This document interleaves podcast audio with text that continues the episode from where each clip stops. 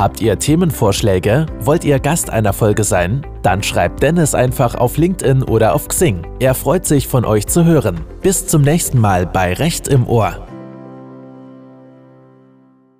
Der nachfolgende Beitrag wurde von Dennis Hilleman im Newsletter Wissenschaft und Recht veröffentlicht. Dieser Podcast wurde mit Hilfe von künstlicher Intelligenz generiert, die den Artikel vorliest. Proctoring Software soll auch bei Online-Prüfungen für faire Prüfungsleistungen sorgen. Der Einsatz dieser Softwarelösungen begegnet jedoch auch Bedenken. Insbesondere die Vereinbarkeit mit dem Datenschutzrecht muss im Einzelfall sichergestellt werden.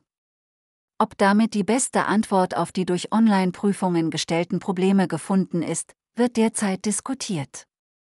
Einleitung Die Prüfungsphasen stellen Hochschulen im zweiten von der Covid-19-Pandemie geprägten Jahr weiterhin vor Probleme. Präsenzprüfungen sind, wenn überhaupt, wegen der durch die Hygienemaßnahmen beschränkten Kapazitäten nur für einen Bruchteil der Studierenden denkbar. Auch wenn stattdessen Open-Book-Klausuren und Hausarbeiten im letzten Jahr eingesetzt wurden, wird dabei nicht die gleiche Fähigkeit abgeprüft wie in Aufsichtsklausuren. Außerdem stellen unbeaufsichtigte Open-Book-Klausuren wegen der möglichen Hilfestellungen Dritter, auch durch kommerzielle Anbieter, gleichheitsrechtlich ein Problem dar. Hochschulen müssen neue Wege im Umgang mit Prüfungen finden, wie auch die Hochschulrektorenkonferenz in ihrer Pressemitteilung vom 28.01.2021 betonte.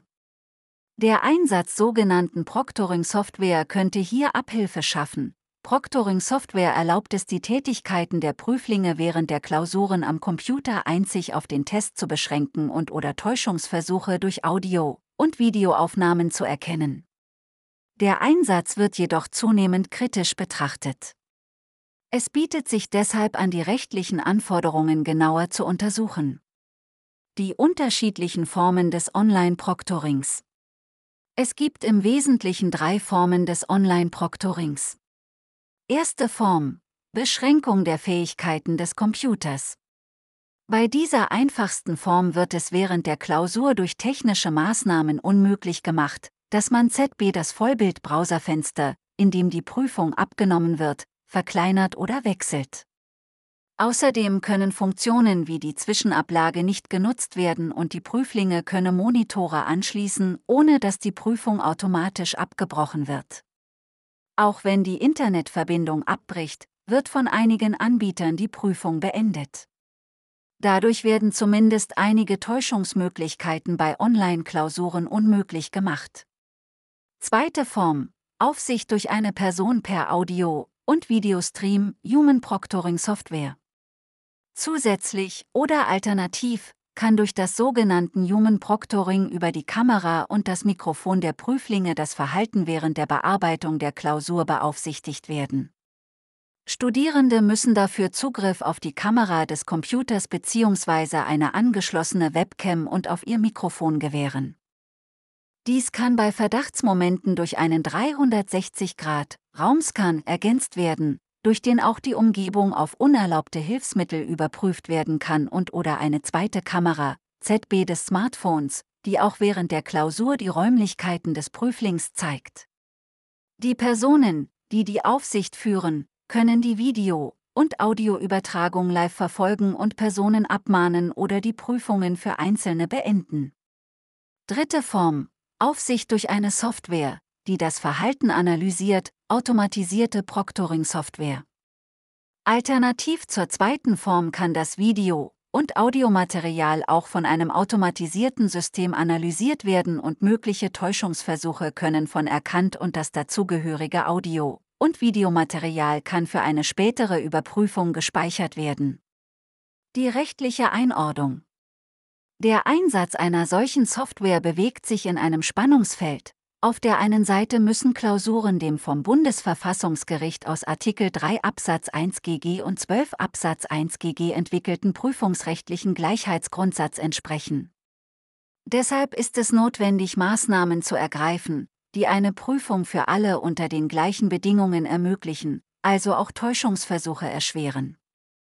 Auf der anderen Seite wird für die Aufsicht in das Recht auf informationelle Selbstbestimmung der Studierenden eingegriffen, Artikel 2 Absatz 1 in Verbindung mit Artikel 1 Absatz 1 GG. Die erste Form des Online-Proctorings stellt jedoch keinen schweren Eingriff dar. Solange die Software keine weiteren Daten sammelt und ZB durch ein Browser-Add-on gelöst wird, für das die Studierenden also keine extra Software installieren müssen, ist der Einsatz derartiger Lösungen im Einzelfall denkbar. Zugleich können jedoch nur wenige Täuschungsversuche erkannt werden. Weniger eindeutig ist die rechtliche Einschätzung der zweiten und dritten Form des Online-Proctorings. Studierendenverbände und Datenschützer kritisieren den Einsatz dieser Formen, da Studierende dafür Einsicht in die privaten Räume ermöglichen müssen und es werden, durch automatisierte Proctoring-Software, biometrische Daten automatisiert verarbeitet. Die rechtlichen Anforderungen der beiden zuletzt genannten Formen sollen hier näher betrachtet werden. Anforderungen der Datenschutzgrundverordnung Die für das Online-Proctoring notwendige Datenverarbeitung muss den Anforderungen der Datenschutzgrundverordnung entsprechen. Dafür braucht es zunächst einen von der Datenschutzgrundverordnung in Artikel 6 Datenschutzgrundverordnung gelisteten Grund. Ein solcher liegt bei der Herstellung gleichwertiger Prüfungsverhältnissen durch den Einsatz der Proctoring-Software im Rahmen des Hochschulwesens als eine hoheitliche Aufgabe vor, Artikel 6 Absatz 1 Buchstabe I, Datenschutzgrundverordnung. Dafür haben die meisten Bundesländer auch jeweils den notwendigen gesetzlichen Rahmen geschaffen, Artikel 6 Absatz 3 Datenschutzgrundverordnung. Diese sehen in vielen Bundesländern vor, dass die Hochschulen wiederum jeweils eigene Regelungen für den Einsatz von Proctoring-Software treffen. Allerdings wird die Vereinbarkeit dieser Landesverordnungen mit dem Europarecht auch kritisch betrachtet. Liegt keine entsprechende Regelung vor, weil ZB eine Hochschule keine eigene Regelung getroffen hat, kann eine individuelle Einwilligung der Studierenden in die Datenverarbeitung notwendig sein. Artikel 6 Absatz 1 Buchstabe a Datenschutzgrundverordnung. Das sollte jedoch nicht als vorrangige Lösung gewählt werden. Die Frage, ob eine Einwilligung vor staatlichen Stellen, hier der Hochschule als Grundrechtsverpflichtete, möglich ist, ist nicht zweifelsfrei geklärt. Auch wenn in einem solchen Fall ein großes Interesse der Studierenden an der Möglichkeit der Einwilligung bestehen würde, was für eine Zulässigkeit spricht.